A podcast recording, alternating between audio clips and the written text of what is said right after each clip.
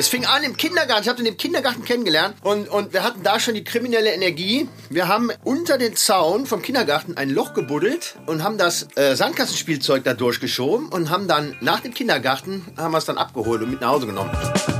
Ich habe dann mich hinter der Tür versteckt und einfach mein Bein rausgestreckt und habe dann so Beinchen gestellt. Dann sind die auf dem frisch gebohnerten Steinboden so in ihr Klassenzimmer quasi gerutscht. Das fanden wir sehr lustig. Herr von Dassault war aber auch ein bisschen knapp in der Zeit und kam auch gerannt und flog über mein Bein. Der hatte immer einen Ledergürtel an und da hing immer das Schild noch dran. Echt Leder. Und er hatte jahrelang hing dieses Schild dran. Ich denke so, ist der so verpeilt, dass er das echt nicht rafft, ne? Dass der da das Schild hält oder wollte er einfach nur zeigen, dass ich einen Ledergürtel leisten kann, ne? Da wollte er schon ein bisschen mit Pausen. Heute haben sie alle einen Gucci-Gürtel und damals reichte einfach noch so ein Anhänger echt Leder. Ich muss erstmal einen Schluck von meinem Eistee trinken, weil hier sind es 20 Grad und blauer Himmel und die Sonne scheint und ich war den ganzen Tag am Strand. Und damit herzlich willkommen, ihr lieben Halunkinnen und Halunken, zu einer neuen Folge von Jenke Extreme Momente mit dem wahnsinnig gut aussehenden, charismatischen, frisch Friseur gewesenen, ultra talentierten, introvertierten Frauenversteher Jenke von Wilmsdorf und... Jan Kreuz. Ich hab doch gesagt, zweimal mache ich so, dass du denkst, jetzt bist du dran. Aha. Und dann switche ich das wieder. Und das ist Comedy, habe ich in irgendeinem Buch gelesen. Ja? Was hast du da eigentlich für einen Staubsauger hinter dir hängen, meine kleine Bachstelze? Was ist das für ein hässliches Viecht? Das ist ein unfassbar teurer Dyson-Staubsauger, ja, Akkustaubsauger, den ich mir von Lufthansa mal gegönnt habe. Genau.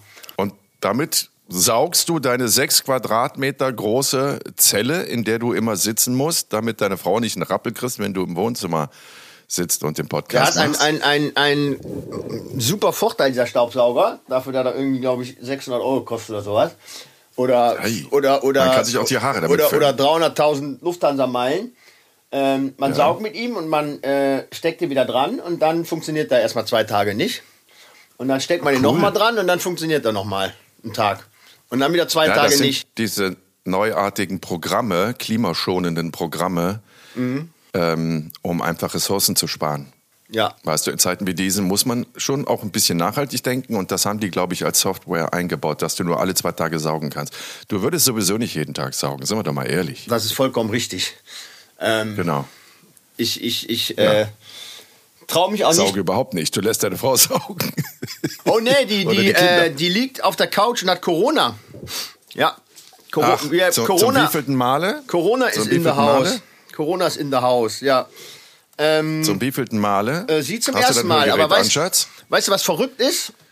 Nee, was ist verrückt? Also, ich war ja in Katar und der Olli war ja mit.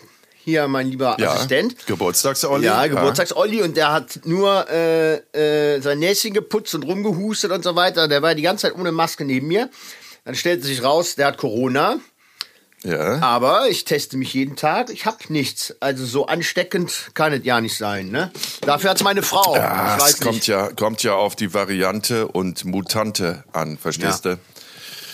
Aber da blickt ja keiner mehr wirklich durch. Ich habe auch sehr viele, ich würde sagen 90%, vielleicht sind es auch nur 80% der Angestellten der Firma, mit der ich die Experimente und die Crime-Produktionen produziere, haben Corona. Zumindest Corona gehabt in den letzten 8 bis 10 Tagen. Alle liegen irgendwie flach und ich war natürlich mit allen auch immer wieder zusammen und ich habe auch nichts. Also offensichtlich haben wir beiden Hübschen ein extrem gutes, solides Immunsystem und das ist ja immer so ein Punkt, da habe ich mich wirklich, mittlerweile sehe ich das buddhistisch und lache es, atme es einfach weg. Da habe ich mich aber am Anfang und auch während und auch immer noch in der Pandemie drüber aufgeregt, dass man die Leute dazu angehalten hat, quasi zu Hause zu bleiben und sich nur noch zu desinfizieren von morgens bis abends. Und niemand hat darüber geredet, dass unser allerbester Schutz ein gesundes, robustes Immunsystem ist. Und je häufiger du dich desinfizierst, ich kenne ja wirklich Leute, die desinfizieren sich, ein Kameramann zum Beispiel, dessen Namen ich nicht nennen möchte, aber der Philipp, der desinfiziert sich alle 10 bis 15 Minuten. Es ist ein Wunder, dass der die Plörre nicht trinkt, wie das Trump damals empfohlen hat. Also wirklich, Dauernd desinfiziert er sich. Abgesehen davon, dass dem fast die Haut von der Hände fällt. Ne? Aber mein Gott, also wie sollen wir denn einen Schutz aufbauen, einen natürlichen Schutz aufbauen gegen Bakterien und Viren, wenn wir uns von morgens bis abends desinfizieren? Das funktioniert doch nicht. Aber ich schweife jetzt schon wieder ab und ich eskaliere schon wieder und das möchte ich nicht. Deswegen ja, herzlichen Glückwunsch, dass du kein Corona bekommen hast. Und, also ich glaube, dass mein Geheimrezept liegt im Gin Tonic. Ich glaube, das hat ja schon gegen Malaria, hat das schon wunderbare Dienste geleistet damals. Queen Mum wurde auch über 100 und hat sich bester Gesundheit gefreut, hat immer Gin Tonic getrunken. Ich war das letzte Mal krank, glaube ich, vor 8 Jahren oder so. Ich werde ja nie krank. Was machst du mit Kindern? Das ist für dich die perfekte Therapie, das würde ich dir auch attestieren und ich würde dir auch ein Rezept ausstellen. Aber was machst du mit deinen Kindern? Den kannst du ja jetzt nicht morgens in der Schultüte schon mal so ein kleines... Trinkpäckchen Gin Tonic. So ein Trinkpäckchen Gin Tonic. Ja, muss noch ein bisschen warten. So ein Kist Gin Tonic. Ja, also natürlich, mit Sicherheit, also hilft Gin Tonic nicht nur gegen Malaria, sondern auch gegen Corona. Aber da möchten wir jetzt keine Empfehlungen aussprechen. Nachher heißt, saufen sich die Leute wirklich wieder dicht und kriegen Corona. Und das heißt, ja, aber ihr habt doch gesagt, das. Da muss man vorsichtig sein. Wir haben da schon auch so eine Vorbildfunktion. Ja, das war das Wort, was natürlich ich nicht gefunden habe. Ja haben wir. Ne? Also von daher, liebe Kinder, kein Gin Tonic in die Schultüte packen, immer erst gegen frühen Abend trinken. Ja, genau. Apropos frühen Abend und trinken, wie war denn deine Party gestern? Die war schön. Ein sehr guter Freund, mit dem ich schon im Kindergarten war, hatte Geburtstag. Der dicke Scholz oder wer? Nein, das war der Oppi. Oppi, den Namen hast du ja schon oft gehört. Oppi hat mich, glaube ich, mal in der Bahn angesprochen. Ist das der Oppi? Genau, der hat mich mal zufällig getroffen. Genau. Oppi war hier Part of the abgebranntes Ferienhaus in Schweden. Ne? Das hatte ich mal erzählt, die Geschichte. Und, ja, aber ich glaube, wir können sie irgendwann nochmal erzählen. Es gibt Geschichten, die kann man immer wieder erzählen. Mit Oppi habe ich viel Quatsch gemacht schon im Leben. Es fing an im Kindergarten. Ich habe ihn im Kindergarten kennengelernt. Und wir hatten da schon die kriminelle Energie. Wir haben... unter den Zaun vom Kindergarten ein Loch gebuddelt und haben das Sandkastenspielzeug da durchgeschoben und haben dann nach dem Kindergarten haben wir es dann abgeholt und mit nach Hause genommen. Damals, da ging das schon. Ja, Gott. Ach, schade, dass ich nicht so Kinder gekriegt habe wie du und deine Freunde. Ja, auch schade. Gott, wir haben viel Quatsch gemacht, sehr viel Quatsch. Ja. Das glaube ich dir. Ja. Also habt ihr das Spielzeug geklaut oder warst du Klaufinger? Ja, wir haben immer wieder viel und was Schönes ein. Wir haben uns auch damals mit Ketchup eingeschmiert und mit dem Fahrrad auf die Straße gelegt.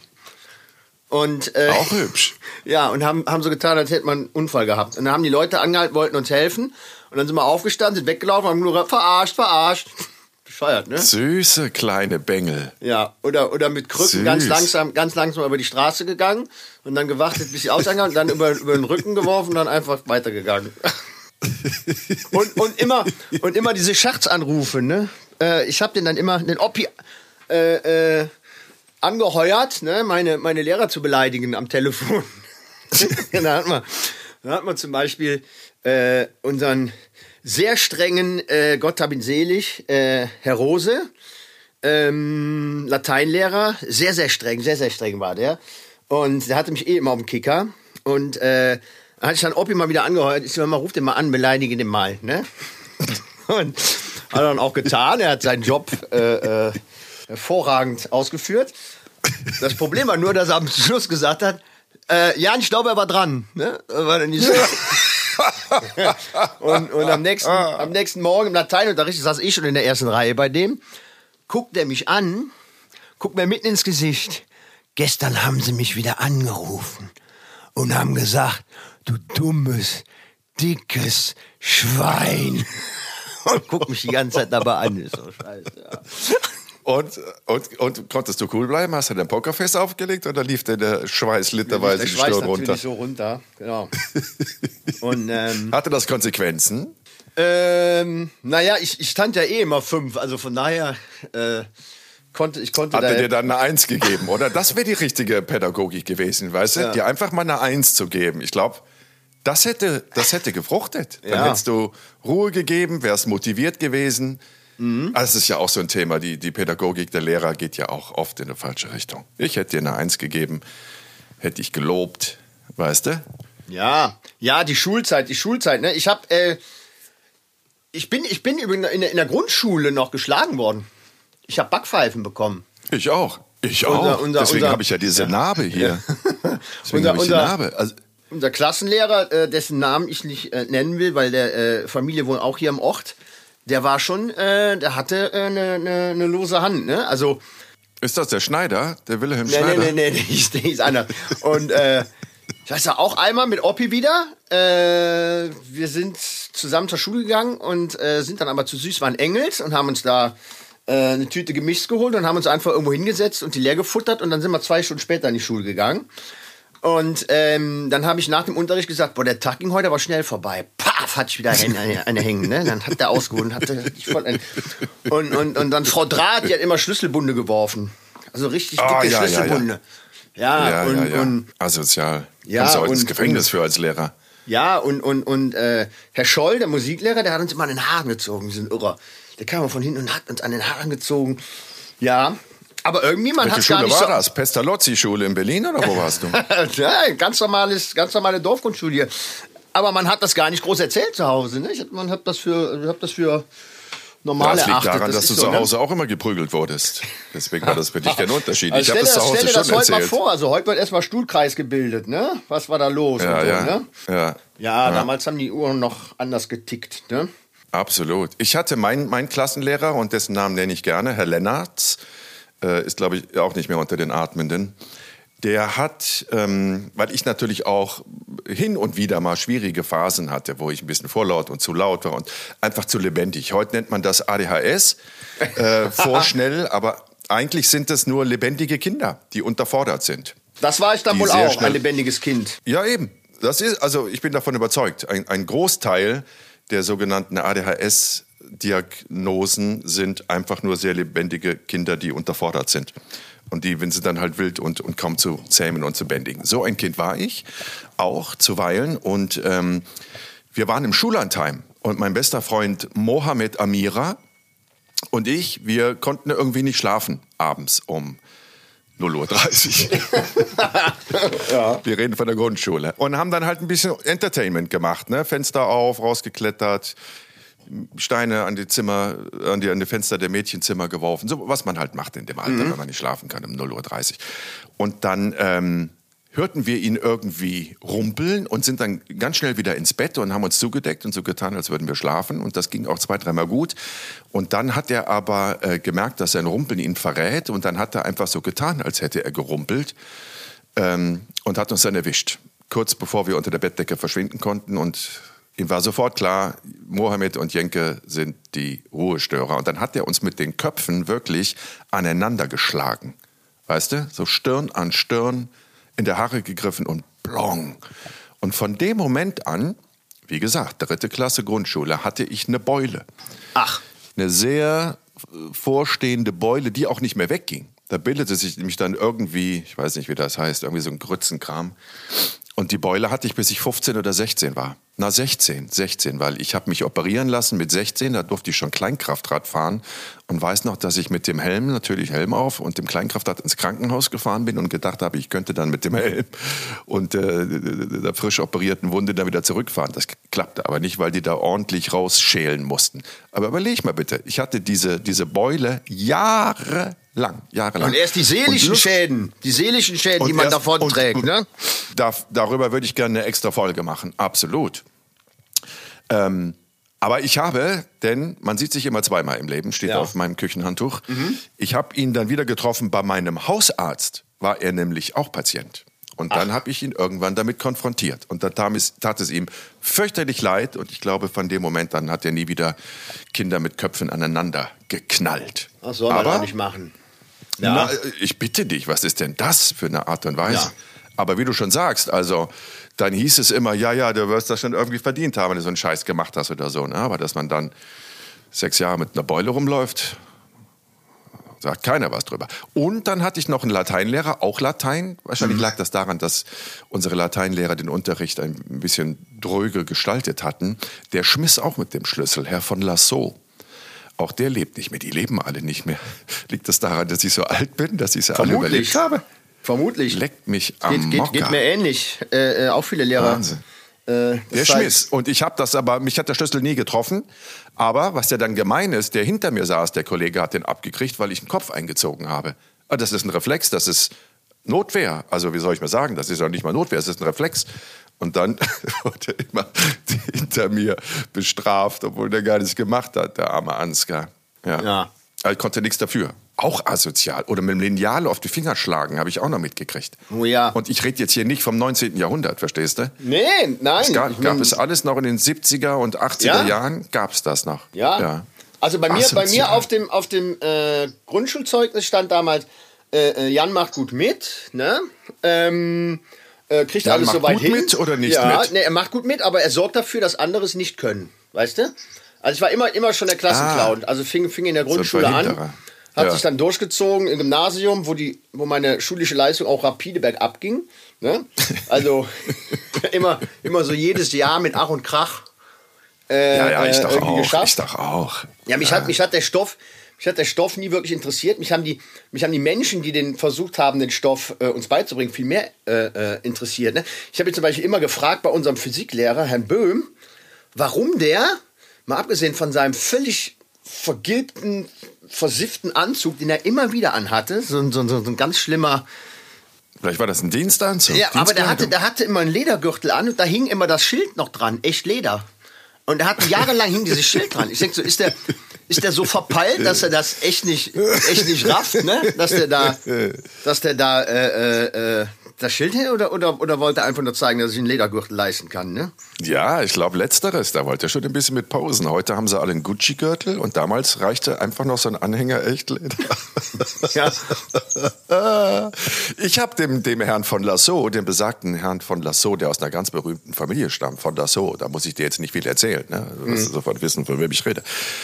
Dem habe ich versehentlich mal Beinchen gestellt. Da hatten wir Türdienst und ich war ja auf diesem Jesuitengymnasium Aloisius-Kolleg in Köln, das dann in Bonn, Bad Godesberg, was dann irgendwann ins Gerede gekommen ist, weil da in den Jahren, als ich zur Schule gegangen bin, es aber zum Glück nicht mitbekommen habe und also zum Glück auch kein Opfer war, sehr, sehr, sehr viele Missbrauchsfälle auftauchten. Ja, das kam wirklich sehr, sehr ins Gerede und das war damals so ein Elite-Gymnasium. Keine Ahnung, wie ich es darauf geschafft habe. Die hatten Mitleid mit meiner alleinerziehenden Mutter und ich hatte nur so Söhne hier von Haribo und Verporten.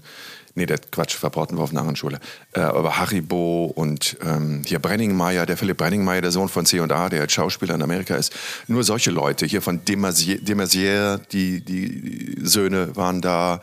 Stefan Raab war da. Nicht, dass das jetzt ein super Promi ist, aber solche Leute. Also ein Elite-Gymnasium. Ui, und guck an. Ja. Sehr, sehr streng. Ja, hat nichts gebracht. Ich bin auch immer nur von Jahr zu Jahr habe ich da gekämpft und immer nur um Sackhaaresbreite bin ich dann überhaupt versetzt worden, weil ich auch echt ein mieser Schüler war. Egal. So, das war aber besonders streng, weil von Jesuiten geleitet, ne? Wo man immer sagte, die hätten eine besonders gute Pädagogik, hat sich dann im Nachhinein auch ein bisschen, anders herausgestellt. Aber egal. So, ich hatte Klassendienst und wir hatten so einen Steinboden draußen vor den Klassen. Mhm. Und der wurde jeden Tag frisch poliert. Und Herr von Lassau oder die Schüler, es hat dann gegongt und du musstest dann quasi in deine Klasse und wenn du nicht pünktlich warst, dann hast du auch einen Schlüssel bekommen, ne? Auf den Kopf geworfen oder keine Ahnung was, durftest nicht in die Mensa oder irgendeine Bestrafung gab's. Und ich habe dann quasi mir einen Spaß draus gemacht. Heute würde ich das auch nicht mehr machen. Damals habe ich es gemacht. Ich habe dann mich hinter der Tür versteckt und einfach mein Bein rausgestreckt und habe dann so Beinchen gestellt. Ne, wenn die aus der Nachbarklasse die Schüler ein bisschen knapp in der Zeit waren, also Beinchen gestellt und dann sind die auf dem frisch gebohnerten Steinboden so in ihr Klassenzimmer quasi gerutscht. Das fanden wir sehr lustig. Herr von Dassault war aber auch ein bisschen knapp in der Zeit und kam auch gerannt und flog über mein Bein.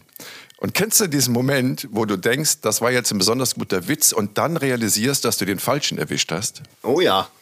Genau. Und ich sah Herrn von Lassau auf dem Bauch, auf seinem schneeweißen Hemd, diesem Boden lang rutschen und wusste, jetzt werde ich sterben.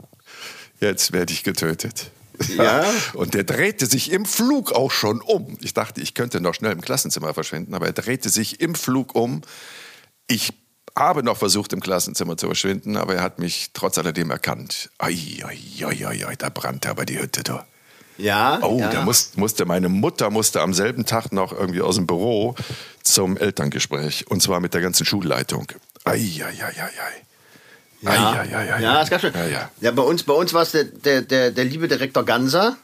Der hat dann immer, wenn ich Scheiße gebaut hatte, dann hatte der durch den Lautsprecher, der da im Raum war, Jan Kreuz, komm, bitte Direktorzimmer, Jan Kreuz. Ne? Und dann bin ich da wieder hin, wenn ich irgendeinen Scheiß gemacht habe. Und der saß da immer nur und meinte, Kreuz, was machen wir denn mit dir? Ja. Ich hatte nämlich auch mal eine Lehrerkonferenz. Das war nämlich, Kinder können ja gemein sein, böse und gemein. Ne? Also das war auch natürlich nicht gut. Wir hatten einen homosexuellen Kunstlehrer und wir hatten Werken war irgendwie an der Tagesordnung. Wir sollten irgendein Tongefäß töpfern oder was, ne? Und ich habe dann immer so Tonpimmel gemacht, ne? statt irgendwelche Töpfchen. Und dann hat der Herr Krings mich dann auch angeschnauzt und meinte, okay, ich bekomme jetzt noch eine Chance. Ich nehme jetzt einen Haufen Ton mit nach Hause und mach da gefälligst die blöde Schüssel. Und dann bin ich dann runter in den Pausenhof, hab den Tonklumpen genommen und oben wieder durchs Kunstfenster geschmissen. Und natürlich genau Herrn Krings an den Kopf getroffen. Oh Gott, wie gemein. Gott haben selig. Na, das war auch nicht schön. Was hat das damit zu tun, dass der homosexuell ist? Nein, ich hatte dann, weil er homosexuell war, hatte ich halt einen Tonpenis gemacht statt einen Topf. Ah, keine Ahnung, okay, ja. Okay. Ja, aber weiß auch nicht. Ist nicht, ja. Ich fand's damals lustig. Er wahrscheinlich nicht. Ich finde das heute noch lustig. Ja, war schon irgendwie.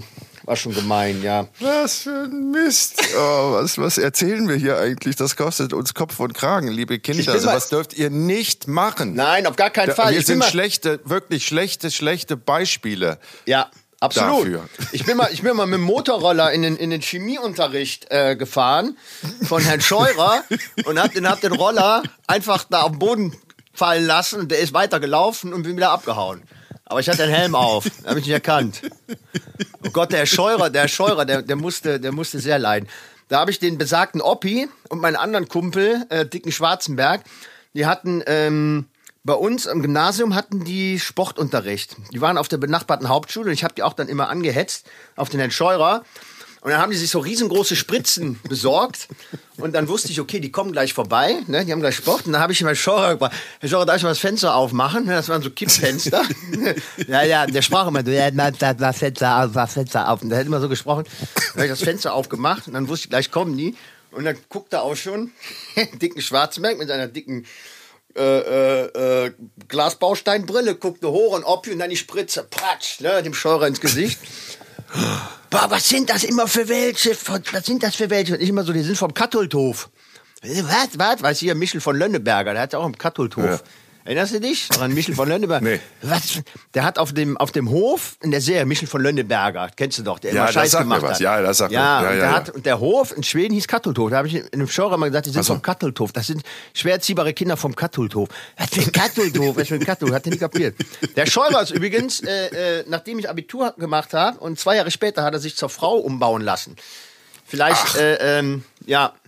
Ich weiß nicht, ob das... Herr Scheurer war der schwule Kunstlehrer? Nein, das war Herr Krings. Und, also. Herr Scheurer, ja, ich weiß nicht, ob das ein Ventil war, vielleicht, weil es dann irgendwann zu viel wurde. Und er meinte, vielleicht hat er als Frau ein leichteres Leben, ich weiß es nicht. Siehst du da jetzt eine Verantwortlichkeit, eine Kausalität? Keine Ahnung. Müsste mal ein Profiler ran, ne? Ja, Profiler Susanne. Ja, frag ihn doch einfach mal. Wie heißt der denn jetzt? Also Frau Scheurer, ist klar, aber wie hieß der denn vorher? Boah, scheiße, das hat mir sogar mal einer erzählt. Ich hab's vergessen. Das gilt es noch herauszufinden, ja. Wie heißt der? Also Nachnamen hat er behalten, oder? Der war sehr groß und schlank, ne? Also wahrscheinlich hat der so richtig schöne Gräten, also... Ich habe auch irgendwann mal ein Foto in die Hände bekommen als Frau, also... Es gibt schon schlimmere. Ja, mein Gott. Und dann hatten wir einen Lehrer, Herr Peisker, der war immer besoffen. Hatte die auch Lehrer, die getrunken haben? Bei uns war es Herr Peisker. Nicht, dass ich es mitbekommen hätte, nee. Der hat jede zweite Stunde gefehlt und wenn der zum Unterricht kam, dann hat er sich immer an den Betonsäulen vor dem Zimmer, hat immer vor dem Klassenraum festgehalten, weil er kaum mehr laufen konnte, ne? Herr Peisker. So, und dann hat er Werkunterricht. Auch an dieser Stelle einen lieben Gruß an Herrn Peisker, ja. Ja, leben auch die mittlerweile alle, sind die alle auch schon unter Nein, die sind alle tot. Deswegen können wir die Geschichten erzählen. Also Frau Scheurer ja. Lebt noch. Herr Krings ist leider tot. Ich habe mich, als ich dann etwas älter wurde und kurz vorm Abi stand, habe ich mit ihm sehr gut verstanden. Also das war ein ganz, ganz feiner... Mit Herrn Krings. Mit Herrn Krings. Ganz, ganz cooler... Ja. Typ eigentlich, aber das habe ich halt viel zu spät erkannt, ne? Am Anfang. Ja komm, mit so eine Saubalk wie du warst, also da kann ja keiner irgendwie entspannt bleiben. Klar waren da wahrscheinlich die meisten irgendwie nette, entspannte Typen, aber ich möchte auch kein Lehrer sein. Boah, was für ein Horror. Nee, ich hätte auch keine Geduld für. Ich habe das ja völlig idealistisch ran und denkst, du bringst den Kindern was bei und die sind alle so wissbegierig und lernhungrig, was ja auch Einzelne sind. Und was mit Sicherheit auch schon mit der Art und Weise, wie du deinen Unterricht präsentierst, zu tun hat. Ob das dann so bleibt, dass die Kinder lernwillig und wissenshungrig sind. Aber ich glaube, bei den meisten Kindern müssen die Lehrer dann irgendwelche Erziehungsfehler ausbügeln, die die Eltern zu Hause begangen haben. Ich stelle mir das extrem schwer. Die wenigen Menschen, die ich kenne, die auf Lehramt studiert haben und dann Lehrer waren, von denen haben wirklich mehr als die Hälfte den Job nach ein paar Jahren an den Nagel gehangen, weil sie gesagt haben, wir können gar nicht so, wie wir wollen. Stichwort Kultusminister und so, ne, Vorgaben. Und das ist uns einfach zu stressig. Früher hat man ja immer gedacht, mein Gott, was ist bis mittags Schule und ein paar Hausaufgaben und 3 Monate Sommerferien und so, ne? Aber nee, das ist schon ein extrem stressiger Job, weil die Klassen ja auch immer voller werden und boah, ich könnte das auch nicht. Ich hätte da keine Geduld für. Ich habe das ja jetzt Pandemie vielleicht ein bisschen ruhiger geworden. Ich hab das ja jetzt erlebt beim Homeschooling. Also das war wirklich, also bei dem Großen, der am Gymnasium ist, das war wie jeden Tag in den Ring steigen. Ne? Ich wusste, okay, wenn ich jetzt die Tür aufmache, gleich knallt's, ne? Weißt du, woran das liegen kann? Weißt du, woran das liegen könnte? Erzähl. Dass es dein Sohn ist. Ja. Weißt du? Ja, der ist... der hat ja schon die ein oder andere Anlage dann auch von dir mitbekommen, was so... Ja, der guckt auch, dass er immer so gerade ins nächste Schuljahr rutscht, ne? Aber ist ja auch okay. Also mein Vater hat immer gesagt, wenn ich eine 4 in Mathe hatte, meinte er, komm, dann ist die 1 des kleinen Mannes, ne? Also da war der ja schon glücklich, ne? Und das habe ich ja auch schon mal erzählt, nach dem Abi werden die Karten neu gemischt, hat er auch mal gesagt. Und, ja. Ist ja auch was dran. Ja. Ist ja auch was dran. Also aber kannst du natürlich jetzt keinem Kind und Schüler sagen, weil die denken, dann lass ich schleifen. Insgeheim freue ich mich immer, wenn er es dann so packt halt, ne? Das sage ich ihm aber auch. Ich sage, ich erwarte hier kein Einsen und Zweien hier zu Hause ständig, ne? Um Gottes Willen, ne?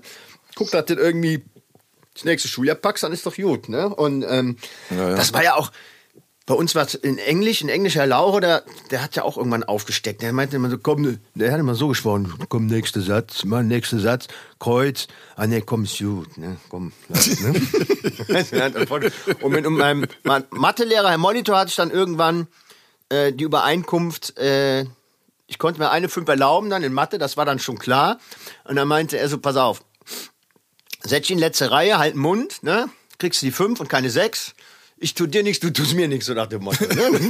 Da haben wir uns dann gütlich geeinigt. Das hat auch funktioniert, ne? Ich habe dann einfach mein Maul gehalten. Ich glaube, ich muss noch nicht mal die Arbeit mitschreiben. Ich habe da irgendwas abgegeben. Ich meinte, komm, ne, guck mal, dass das irgendwie, dann ist das Thema. Ich habe es einfach nicht kapiert. Ich habe Mathe nicht kapiert. Ich habe es nicht verstanden. Und, ich hatte da auch meine Schwierigkeiten. Ich hatte auch noch einen Nachhilfelehrer und das, irgendwie hat das immer so phasenweise geklappt. Meine Mutter hat mich eigentlich immer nur dann zum Mathelehrer zur Nachhilfe geschickt, wenn es also wirklich am Dampfen war. Das war dann so 2-3 Mal im Jahr. Und dann habe ich das irgendwie wieder so hingekriegt, mir ins Hirn gedrückt, dass ich zumindest eine 4 hatte, phasenweise. Aber ich glaube, ich hatte in der Grundschule eine 6 in Mathe. Kann man das haben? Ja, ne? Das war schon. Ich glaube, ich hatte echt in der 3. oder 4. Klasse hatte ich echt eine 6 in Mathe. Ich habe mein altes Grundschulzeugnis mal gefunden. Ja. Gütiger, wenn mein Sohn mit sowas nach Hause gekommen wäre, wäre er aber fix und fertig gewesen. Ja, Aber dann nachher wurde ich ein Primus. Ja? Ehrlich? Nee, nein, natürlich nicht. Nein. Ich habe immer so 3, 4 Fächer gehabt, in denen war ich wirklich gut und damit konnte ich alles andere ausgleichen. Ja, ich meine... immer so eine Mischkalkulation war das bei mir. Ich habe Religion im 4. Fach gehabt, mündlich, Religion.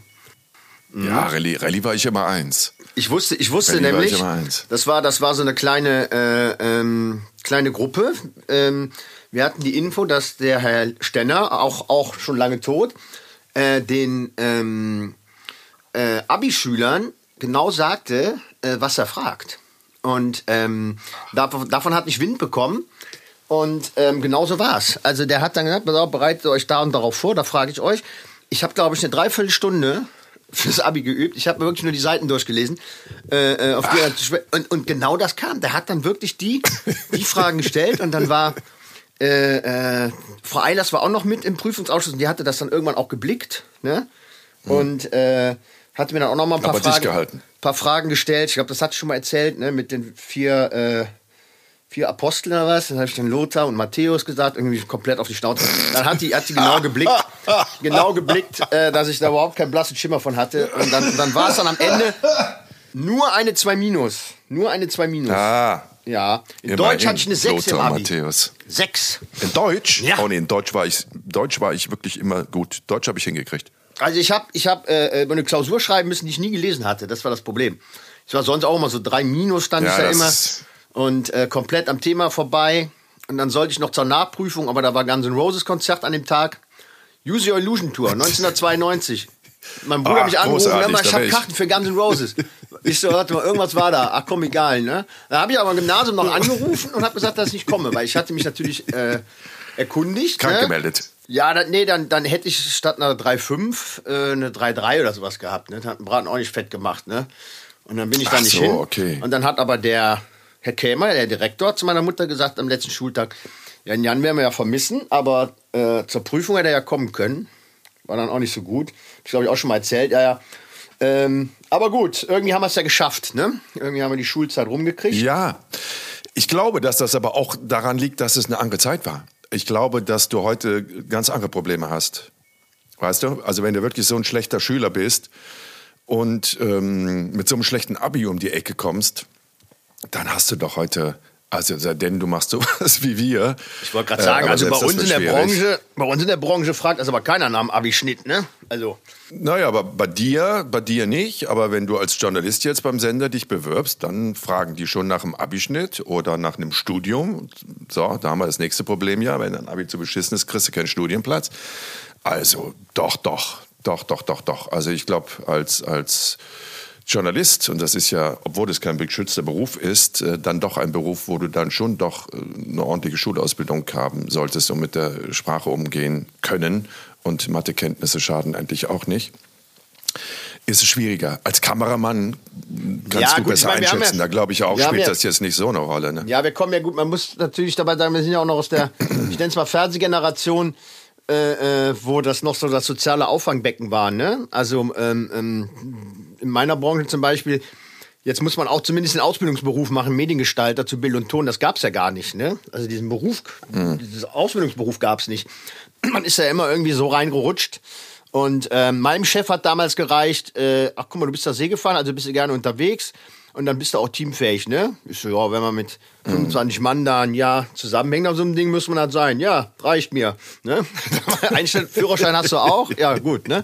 Und ich meine, du hast jetzt auch nicht den klassischen Weg gemacht, ne? Ich meine, wie bist du Journalist geworden, ne? Ich meine, das ist ja auch, ging ja auch um ein paar Ecken, ne? Naja, ich habe mir ja natürlich auch auf der Journalistenschule, ne? Nee, ich habe das auch alles autodidaktisch hingekriegt, deswegen sage ich ja, also damals zu unserer Zeit ging das noch, aber ich glaube, dass das möglich immer noch sein wird heute, aber ich glaube, dass das sehr, sehr, sehr viel schwieriger ist, heute da einen guten Job zu kriegen. Wenn du schlechtes Schulzeugnis, Abschlusszeugnis hast. Ja, das stimmt schon. Also ich glaube, dass es heute schwieriger ist. Ja, von der Journalistenschule bei RTL, also da kriege ich es halt ab und zu mal mit, ne? Das wird schon ordentlich gesiebt, ne? Also da stimmt schon, ja, wenn du musst ja mal im Netz diesen Test angucken. diesen Bewerbungstest. Ach, kann man für die den angucken? Okay. Ja, den kannst du ja angucken. Der ist online irgendwo. Ach. Den haben wir in der Redaktion mal gemacht. Ich glaube, 80% der Redakteurinnen und Redakteure haben den nicht hingekriegt. Das ist schon echt sehr, sehr, sehr umfangreich. Da musst du schon ein großes Allgemeinwissen haben. Ja. Deswegen, wir haben Glück gehabt, Junge. Gerade noch mal so einen anständigen Beruf gefunden. Ja.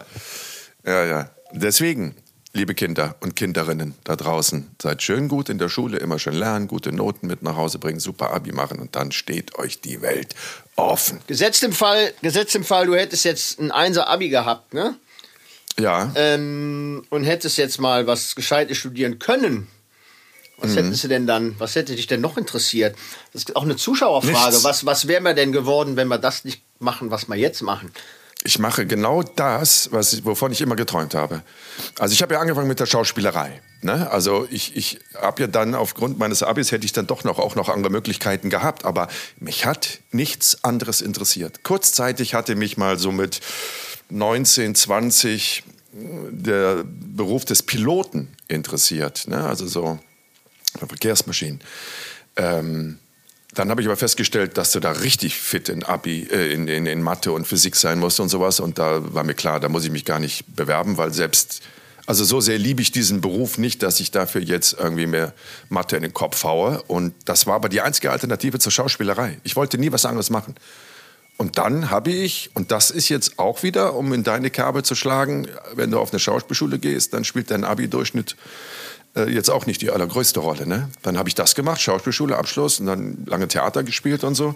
Und dann hat sich dieser Journalismus so ergeben bei mir. Also vor der Kamera stand ich immer, aber dass ich dann so ins Journalistische ging, das war dann autodidaktisch. Und das war ja jetzt rückblickend und auch in die aktuelle Zeit blickend dann der wirkliche Traumberuf, von dem ich vorher nie was geahnt habe. Ne? Ich habe mir ja nie vorgenommen, ich werde Journalist und mache das, was ich jetzt mache, sondern das hat sich vor über 20 Jahren so ergeben und von daher hat der Traumberuf mich gefunden und ich ihn nie gesucht im Vorfeld. Also es gab keine Alternative für mich. Und bei dir? Naja, ich wollte tatsächlich auch Pilot werden. Im Nachhinein bin ich ganz froh, dass ich nicht geworden bin, weil wir fliegen ja nun mal sehr viel. Und ich finde das gar nicht mehr so einen erstrebenswerten, beneidenswerten Beruf. Wenn man mal so ein bisschen hinter die Kulissen schaut, ne, wenn man jetzt nicht gerade Langstrecke fliegt oder so, aber wenn du jetzt hier in so einer Eurowings fliegst von Köln nach München, dann bleibst du in der Karre sitzen, dann fliegst du weiter nach, was weiß ich, Hamburg und dann wieder nach Köln. Also, aber Langstrecke ist ja noch langweiliger. Komm mal, fliegst du nach Bangkok 10:30, Autopilot starten, Autopilot drinnen lassen und dann vielleicht noch ein paar Schlechtwetter-Autopilot zur Landung und ansonsten noch mal so ein bisschen da oben rumrühren, aber das stellt ich mir sterbenslangweilig vor, Langstreckenflüge. Ja, also dann doch lieber immer diese kurz hier, mal nach Mallorca, mal nach Lissabon, Capri. Ja, ich weiß nicht. Also von daher, deswegen habe ich ja auch die Ausbildung gemacht zum Fluggerätemechaniker. A, weil mein Abi so beschissen war, dass ich eh nicht studieren konnte. Und B, dachte ich, dass ich dann so irgendwie an die Pilotenausbildung komme. Ich habe ja auch tatsächlich Alleinflüge gehabt, ne? Ich habe ja den PPLA, das ist der Motorflugschein, den Grundschein, den habe ich ja angefangen. Ich habe dann auch das Sprechfunkzeugnis in Englisch bei dir in der Heimatstadt, in der Oberpostdirektion sogar abgelegt. Also ich musste ja so Landeanflüge, Frankfurter Flughafen und so weiter, den Funkverkehr machen. Und, kannst du das noch? Naja, also Queranflug 2.8. Könntest du noch sagen, ich bin jetzt mit meiner Delta Alpha Bravo Charlie Delta, Queranflug 2.8. Das Ganze auf Englisch habe ich nicht mehr so auf der Pfanne. Wow. Dann habe ich allein das Gleiche, gemacht. Charlie Delta Bravo. Das ist das NATO-Buchstabieralphabet, das musst du natürlich können. Ich weiß. Alpha Bravo Charlie Delta Echo Foxtrot Golf Hotel India, ne, und so weiter und so fort. Ja, aber das ist ja international, Häschen. Ja, das ist aber auch im Flugfunk muss er das können, ne? So. Ja. Naja, auf jeden Fall, nein, natürlich ist das wesentlich umfangreicher, aber man muss nicht nur jetzt das Buchstabieralphabet auf der Pfanne haben, sondern natürlich noch mehr. Ich wollte gerade sagen, ich hätte dich jetzt im Tower nicht verstanden, wenn du um Landeerlaubnis in Frankfurt am Main gebeten hättest.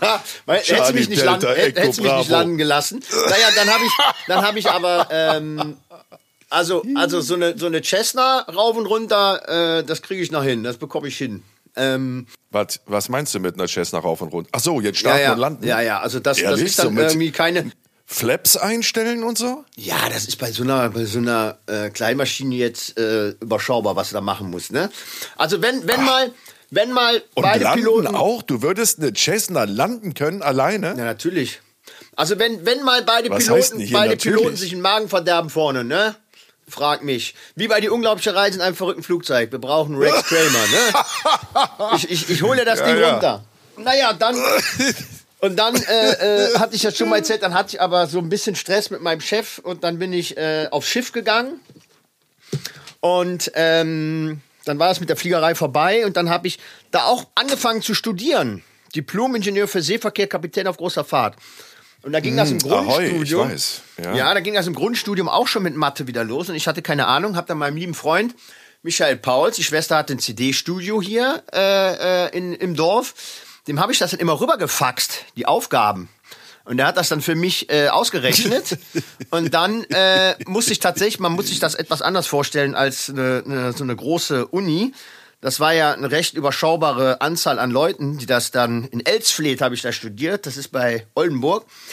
Und da musste man tatsächlich dann noch so richtig an die Tafel und das dann auch vorzeigen. Ne? Da waren ja irgendwie 15 Leute da, ne? Die das studiert hatten. Und dann musste ich das nachrechnen, was ich da aufbekommen habe. Und ich konnte aber die Sauklaue von meinem Kumpel nicht entziffern und habe dann diese mathematischen und physikalischen Größen so ungefähr so nachgemalt, ne, wie es da aussah. Und der hat das natürlich sofort geblickt, ne, dass ich überhaupt keinen blassen Schimmer hatte. Mhm. Und er hat dann gefragt, ja, wie sind Sie denn jetzt darauf gekommen und so.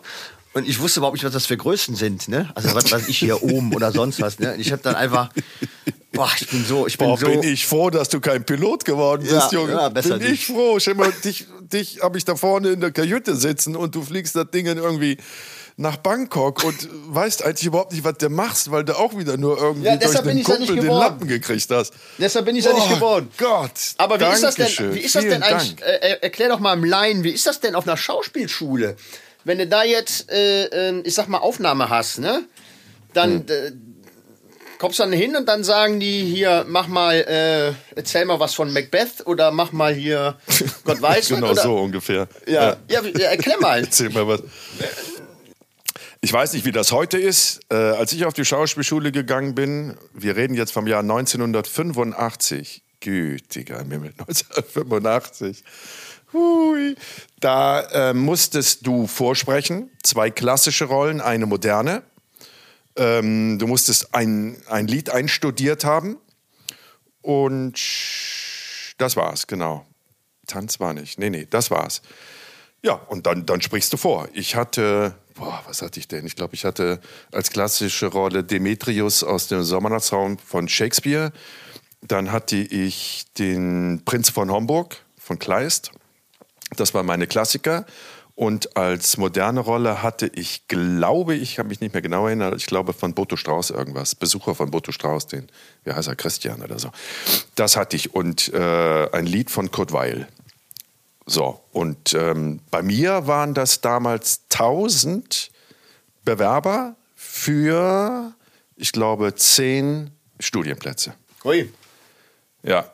Das war wirklich extrem wild. Und dann hat man das halt vorgesprochen und dann haben die, was auch nicht üblich war, dann haben die aber so eine Handvoll Leute, also mehr als diese 10, ich weiß es nicht, 50 oder 60, 70, die, unter denen ich war, noch keine feste Zusage bekommen, sondern dann haben sie gesagt, das werden wir 2 Wochen noch proben. Und dann bist du halt jeden Tag hingefahren, dann haben wir Improvisationen gemacht, dann musstest du Texte lernen, dann haben sie dir eine andere Rolle zugeschrieben, von der sie glaubten, dass sie besser zu dir passt als jetzt der Prinz von Homburg zum Beispiel.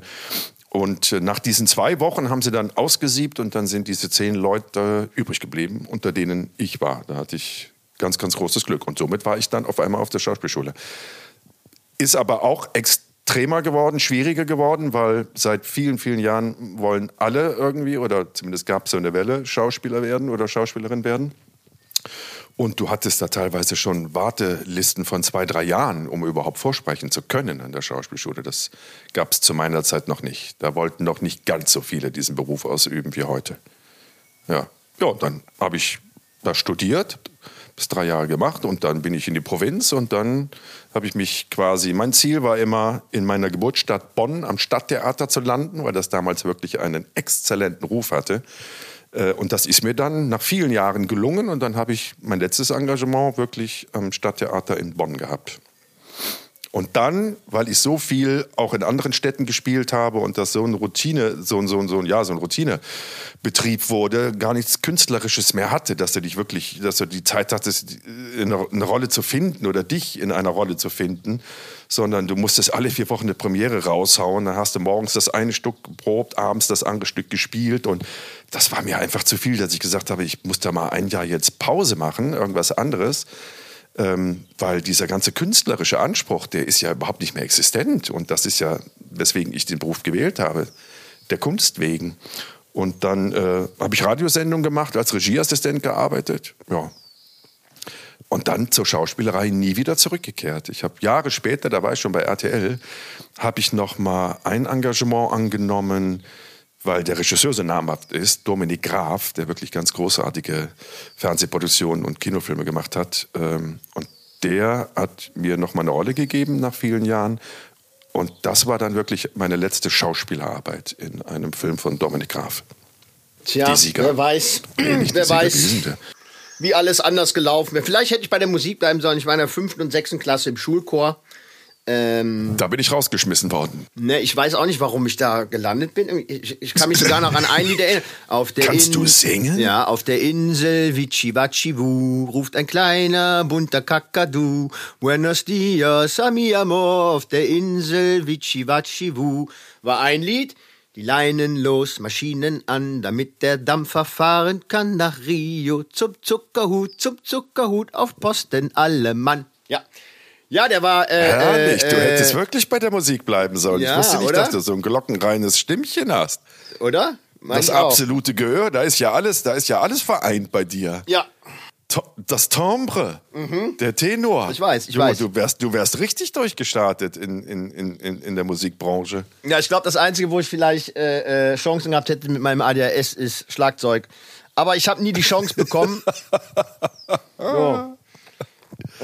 Ja, schade. So vielleicht halt. Im nächsten Leben. Wir glauben ja beide an Reinkarnation. Mhm. Da sollten wir vielleicht in der nächsten Folge mal drüber reden. Ja. Über den Dreh, den wir beide gemeinsam hatten, als ich mich habe zurückführen lassen in ein früheres Leben und du das bis heute nicht ernst genommen hast.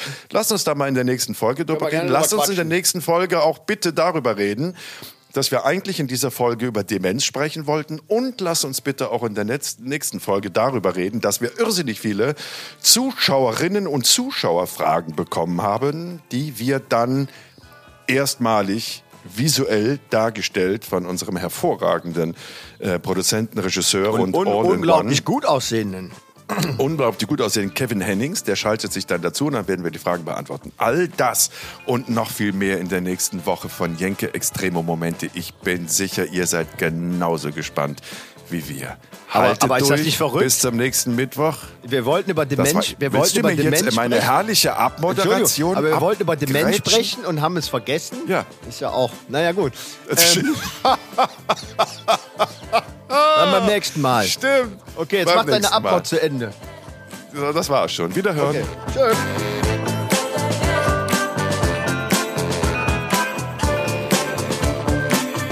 Jenke Extreme Momente ist ein Podcast von der DPU, der Deutschen Produktionsunion. Neue Folgen gibt es immer mittwochs um 0:01 Uhr. Until next week.